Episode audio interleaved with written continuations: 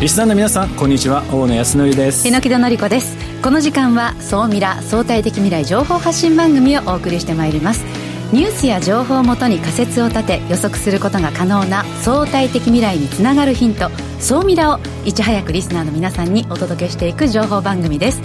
パーソナリティは大野康則さんです。よろしくお願いいたします。よろしくお願いします。すいません、ちょっと笑っちゃって。榎木さんの髪の毛の色がですね、今日思いっきり変わっちゃってるのではい、はい、映像を見てね、 YouTube を見られてる方は分かると思うんですけど金髪になってるんですよ、榎木さんが。ちょっとね、デビューしちゃいました、はい、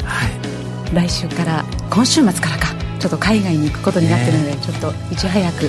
ワクワクしている気分を表してしまっています。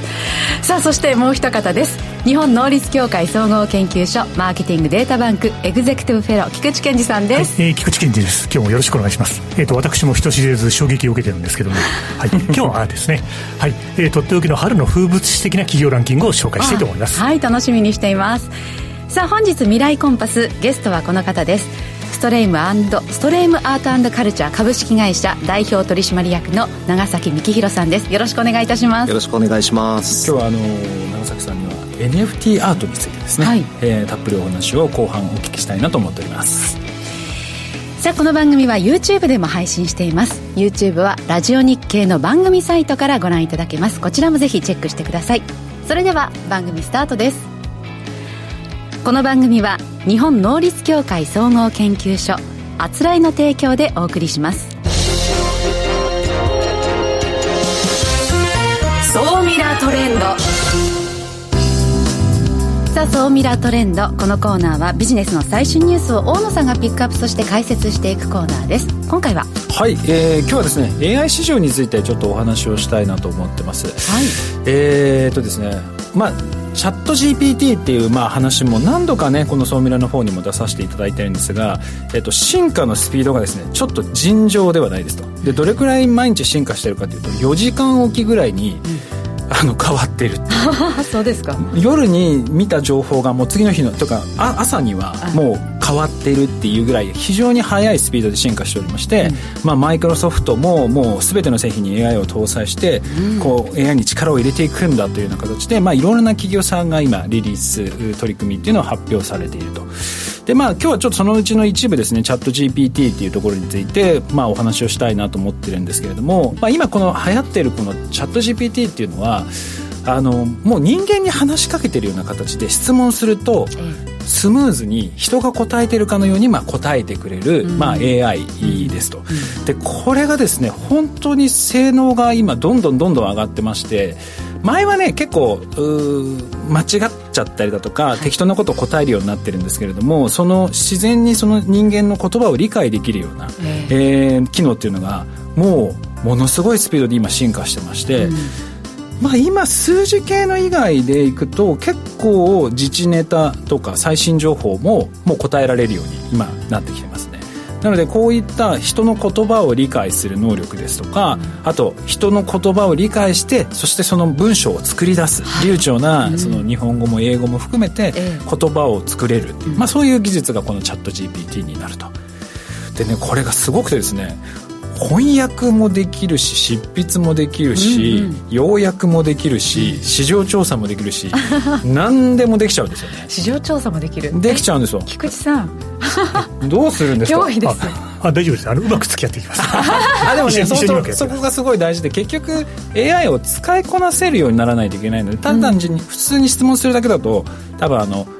なんですか、質問する内容がやっぱりまだきちんとできてないので答えがやっぱ曖昧になっちゃうんですけど、やっぱ菊池さんみたいな方が、やっぱ専門的な人が質問するとよりいい答えが返ってくるので、そういった部分では非常に重要があるんじゃないかなと。で、あとは、まあ、チャット ジーピーティー 以外も今ものすごい、例えば映像を作る エーアイ ですとか、はい、まあ、その写真とか絵を描く エーアイ とか、まあ、そういったものも、ね、すごいどんどん出てきてるんですけど、そういったこう エーアイ っていうのはプロの長崎さんから見るとどう映られてるんですか。そうですね、あの結論から言うと、まあ、あのチャット ジーピーティー も我々実はその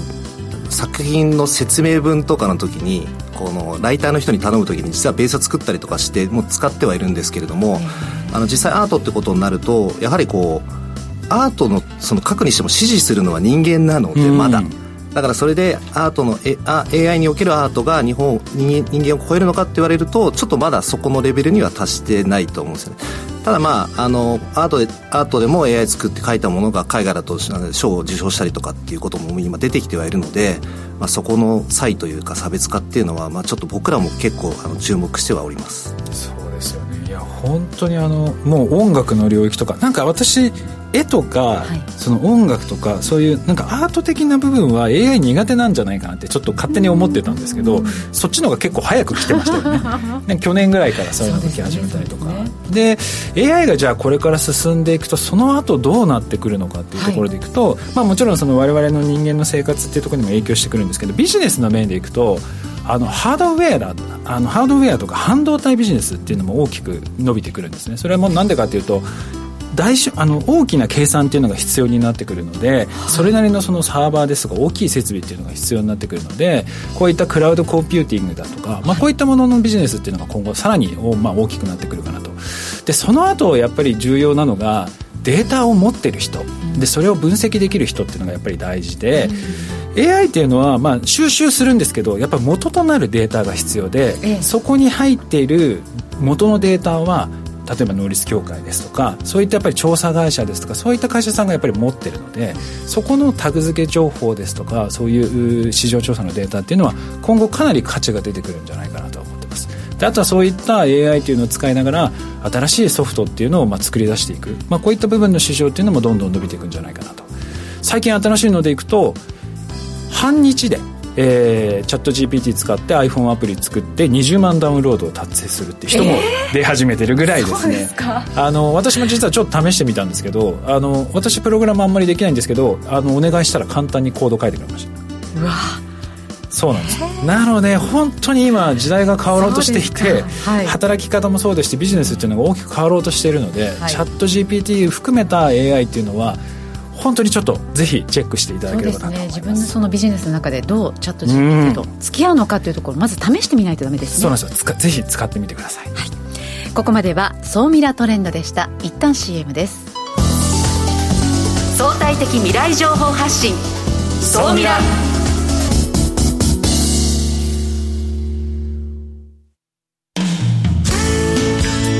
組織の未来創造のために今最も重要なテーマの一つが事業開発です。その事業開発を支援すべくスペックホルダーと日本能率協会総合研究所あつらいのさん社が新サービスをスタートしました。まずは総ミラウェブサイトからモンジュ エムオーエヌジェーユー プロジェクトのバナーをクリック。専用サイトからご相談ください。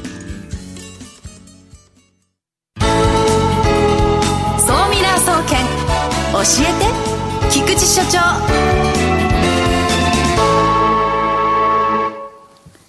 最新データから未来がわかる総ミラ総研教えて菊池所長のコーナーです。はい、今日もよろしくお願いします、はい、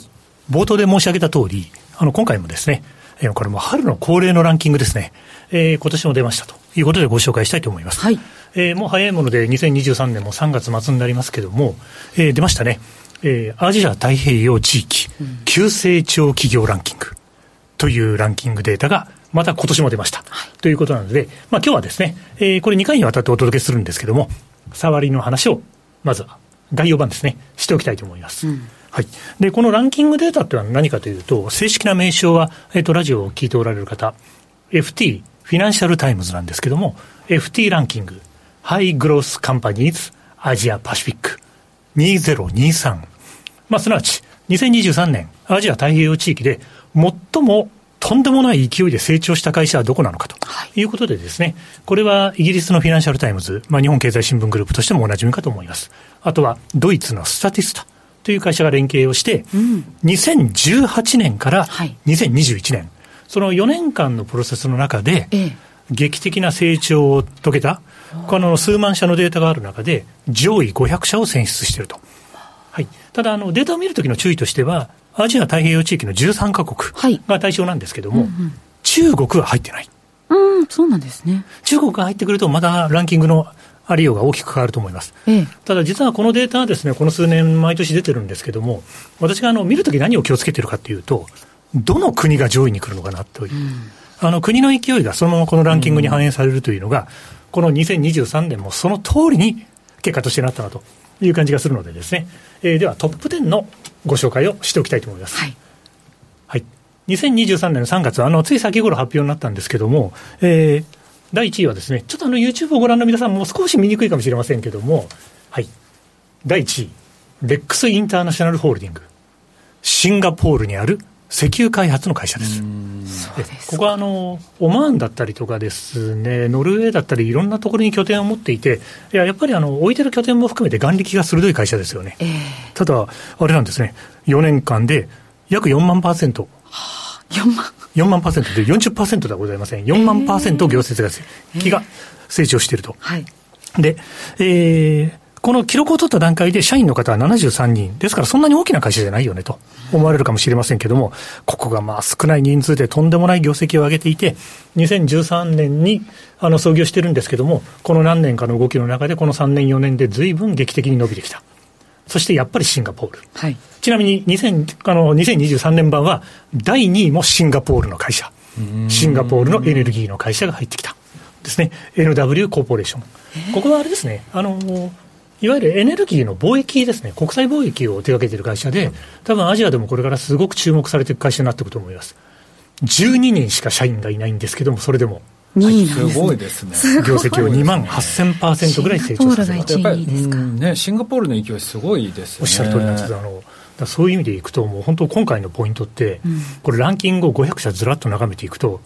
いやーやっぱりシンガポールなんだなっていうことをすごく感じさせられるというのと、うん、あとはそうですね、去年あのフィリピンとかですね、あの アセアン の国がいろいろご検討されていたんですけども、うんうんうん、またオーストラリアが上がってきたなっていう印象があります。うー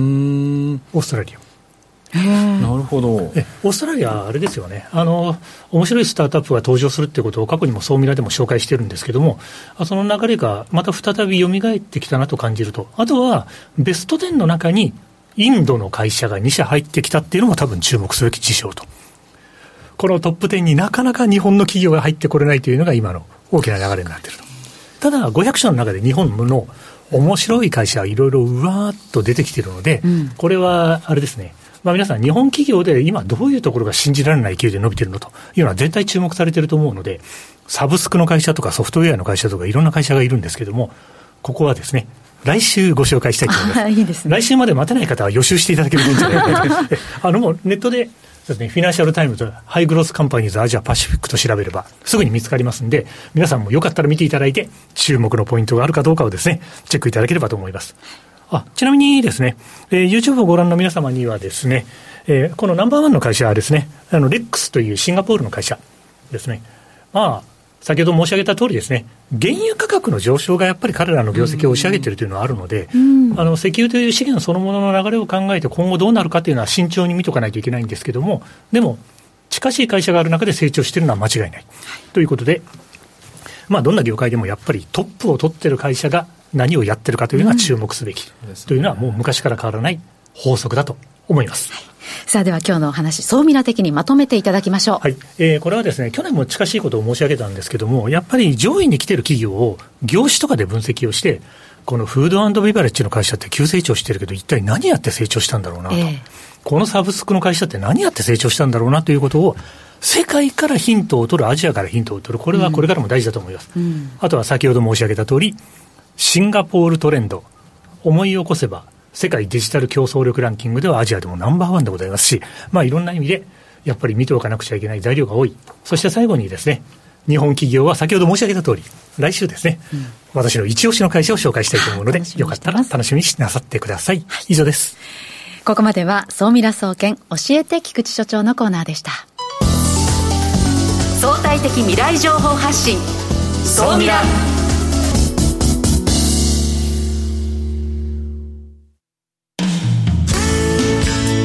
組織の未来創造のために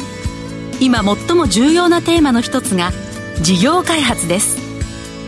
その事業開発を支援すべく、スペックホルダーと日本能率協会総合研究所、あつらいのさん社が新サービスをスタートしました。まずは総ミラウェブサイトから、モンジュ エムオーエヌジェーユー プロジェクトのバナーをクリック。専用サイトからご相談ください。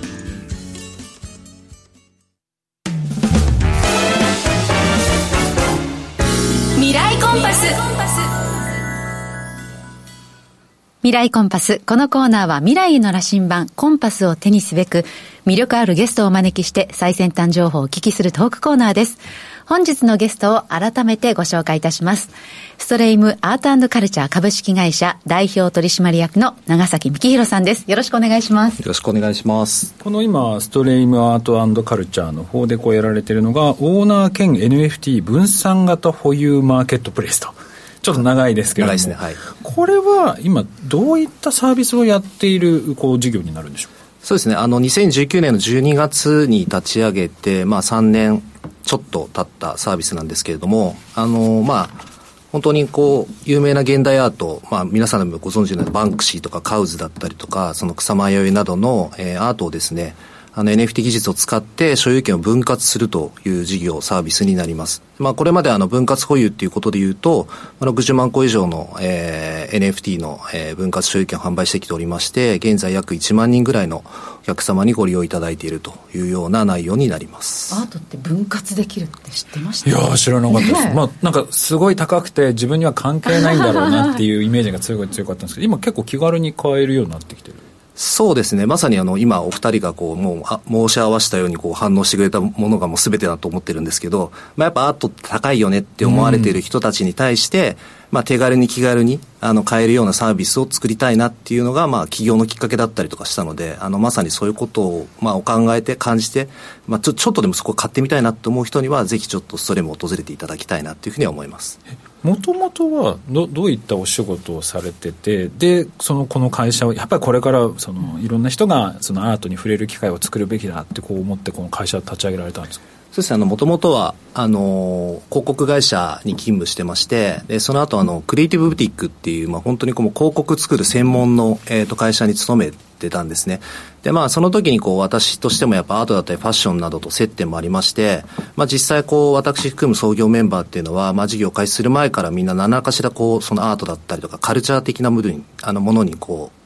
つながっている人たちが多くてですね。で、まあ、アーティストが成長していくっていう様をまあ間近で見てきたんですけれども、やっぱそこで感じたことっていうのはこうとにかくアートを購入する文化が欧米に比べてやっぱ少ないですし、あの生活における接点っていうのもまあ部屋に飾っている人っていうのもほとんどいないので、まあ必然的にこうアーティストだけがこうじゃあ日本で売るってことになると数がさばけないので、まあ、そうすると生計立てるのに苦労する方っていうのが多いっていうふうに感じてたっていうのがまず問題点としてございまして、で、まあアーティストっていうのはやっぱ人間の根本的な想像を形にして、まあ多くの人を魅了する素晴らしい方々だと思って、まあ本当に尊敬してこう触れ合ってきたんですけれども、まあそういう彼らのまあ活動を支えられるようなサービスがあったらいいなっていうふうに思って、まあ純粋な気持ちで、あのストレムっていうのを立ち上げたっていう感じですね。で、まあ気軽にっていう部分でいくと、まああのビジネスコートするビジネス構想をしていくにあたっては、まあ漠然とした部分はあったんですけれども、まあひゃくえんっていうまあワンコインで、まあ要するに缶ジュースとかコーヒーを買えるような感覚で、あのアートに触れ合うような機会ができれば、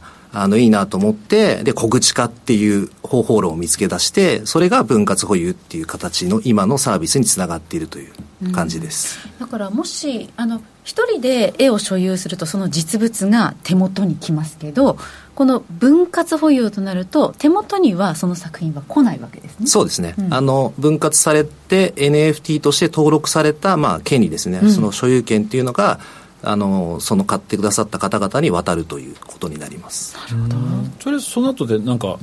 か飾ったりはできるんですか？印刷したりとか。そうですね。印刷も家の中で印刷するっていうのはまあ違法ではないので、まあその人たちの楽しみ方としてありだと思うんですけれども、実際それをこう売ったりとか買ったりとかするっていうのは、実は今 エヌエフティー 上でそういうふうなことってあの販売されている方々もいらっしゃるんですけれども、うん、なかなか分割所有って形だとその全部の権利を売ってるわけではないので、あのそうやってこう飾ってっていう部屋に飾ってっていうぐらいはできますけれども、何かにこう印刷してどっかにこう見せるみたいなことっていうのはちょっとまだできないような状態です。うん、結構じゃあ今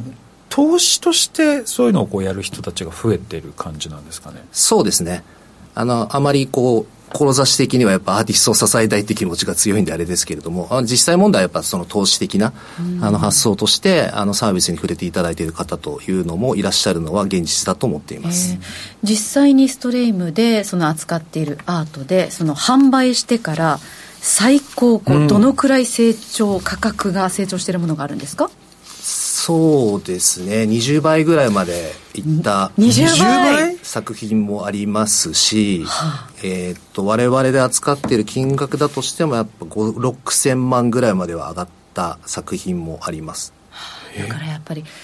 アーティストが育たないからこそ、そして市場を作るということをされていますが、そしてたくさんの人の目に触れることによって価値を見出す人が出てくるということが、まあ、証明しているわけですよね。そうですよね。で、それ価値が上がってくると、その作ったアーティストに入るお金も増えるということですね。そうですね、はい。やっぱり エヌエフティー ならではのブロックチェーンをちゃんと使うことによってアーティストに還元できるということがあの現実的にできるようになりますので、その今までのそのオフラインのこうアートの売り方だと、やっぱりこう誰かに売ったらもう今度セカンダリーっていうその二次流通に回ってしまったらアーティストにはお金は還元されないんですけれども、 エヌエフティー を使っている以上は買われればアーティストに少なからずとも還元されていくというシステムが作れるというのがやっぱ魅力的だと思います。そうですね。だからあの ゴ, ゴッホの話とかよく聞くんですけど、ゴッホってなんかあんまり生前はいちまいしか売れなかったっていう、いちまい いちまいしか売れなかった、よんひゃくフランでいちまいの絵が売れたっていう、それだけなんですよね。だから結局遺族の方というか家族の方はその後別に恩恵は受けてなくて、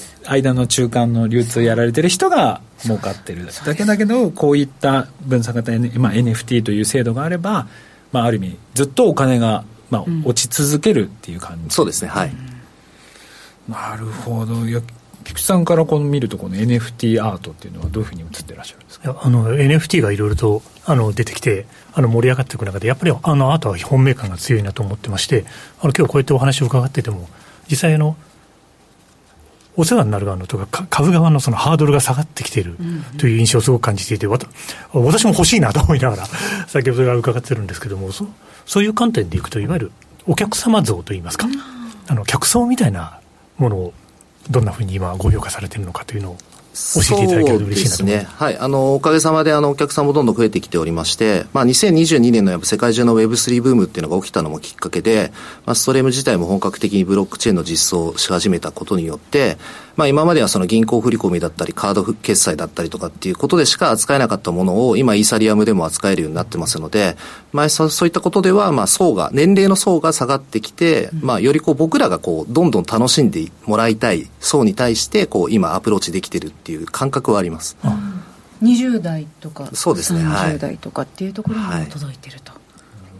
まあ、こうい う, こう エヌエフティー を使ってその、まあ、アートのこの分散型のプラットフォームという、多分一番最初にえらあの考えられた時って日本にそういう概念が全くない時だったと思うんですけど、やっぱり開発した、まあ、そのサービスとか事業を開始した時っていうのは結構反発といいますか、その理解してもらうのって結構時間かかったんですか？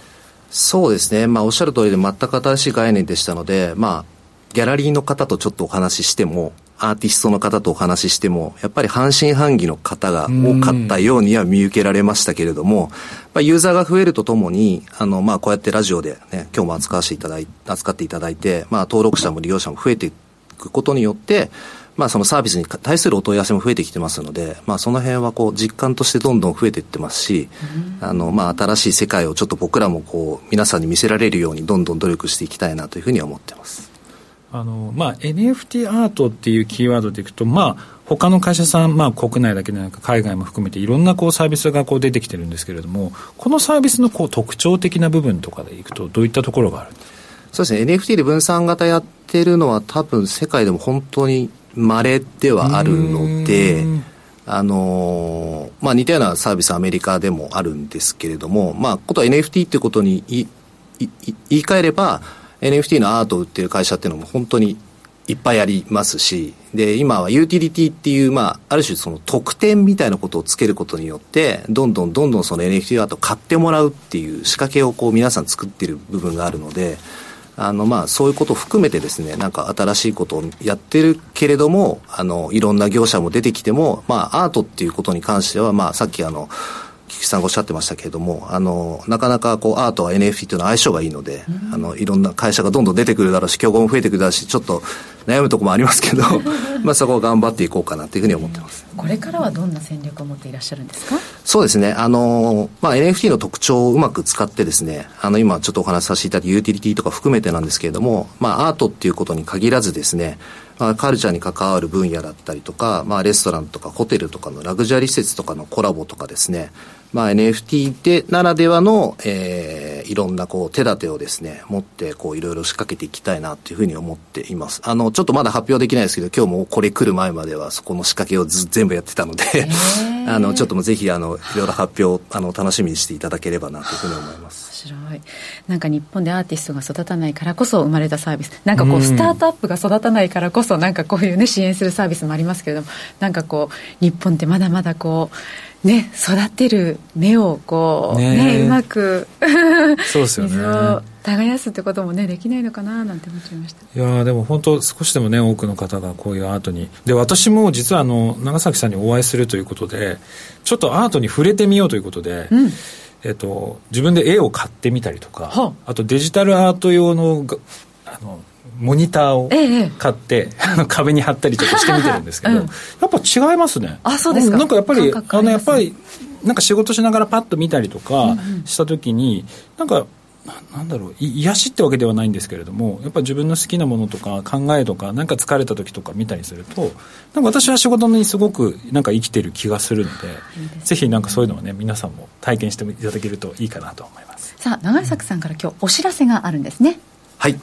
えー、と我々ストレームで現在の先着ひゃくごじゅう名限定でオリジナル エヌエフティー を、えー、とプレゼントしたいなというふうに思っています、うん、であの今回プレゼントするオリジナル エヌエフティー っていうのはですね、ストレーム内でもユーザー限定のオリジナルアイコンで使っているストレームアニマルズというものになるんですけれども、まあ、こちらはあの新規既存会員問わずですね、えー、無料で エヌエフティー をプレゼントさせていただくという流れになっておりますので、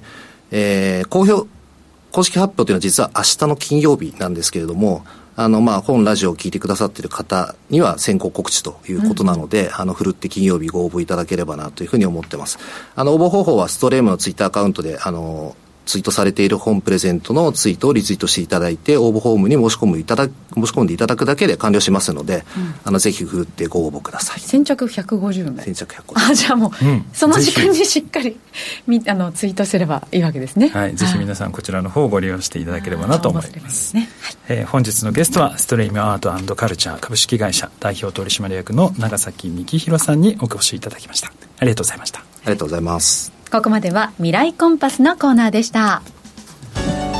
えっと、冒頭でもね少しちょっとお話ありましたけれども、榎戸さんが実は言うと、はい、来週から海外にそうなんです、行かれます。海外からこの総ミラ出演していきますので、皆さん引き続きよろしくお願いいたします、はい、なのであのあの卒業ではなく場所がぐ、はいはい、あの物理的に海外からお送りさせていただくという、あの Zoom でつなぐので YouTube をご覧の方はもしかしたら私が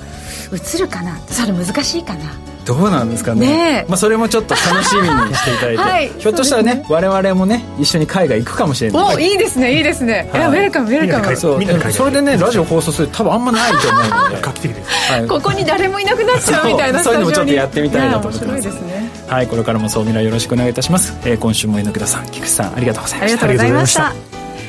この番組は日本能力協会総合研究所あつらいの提供でお送りしました。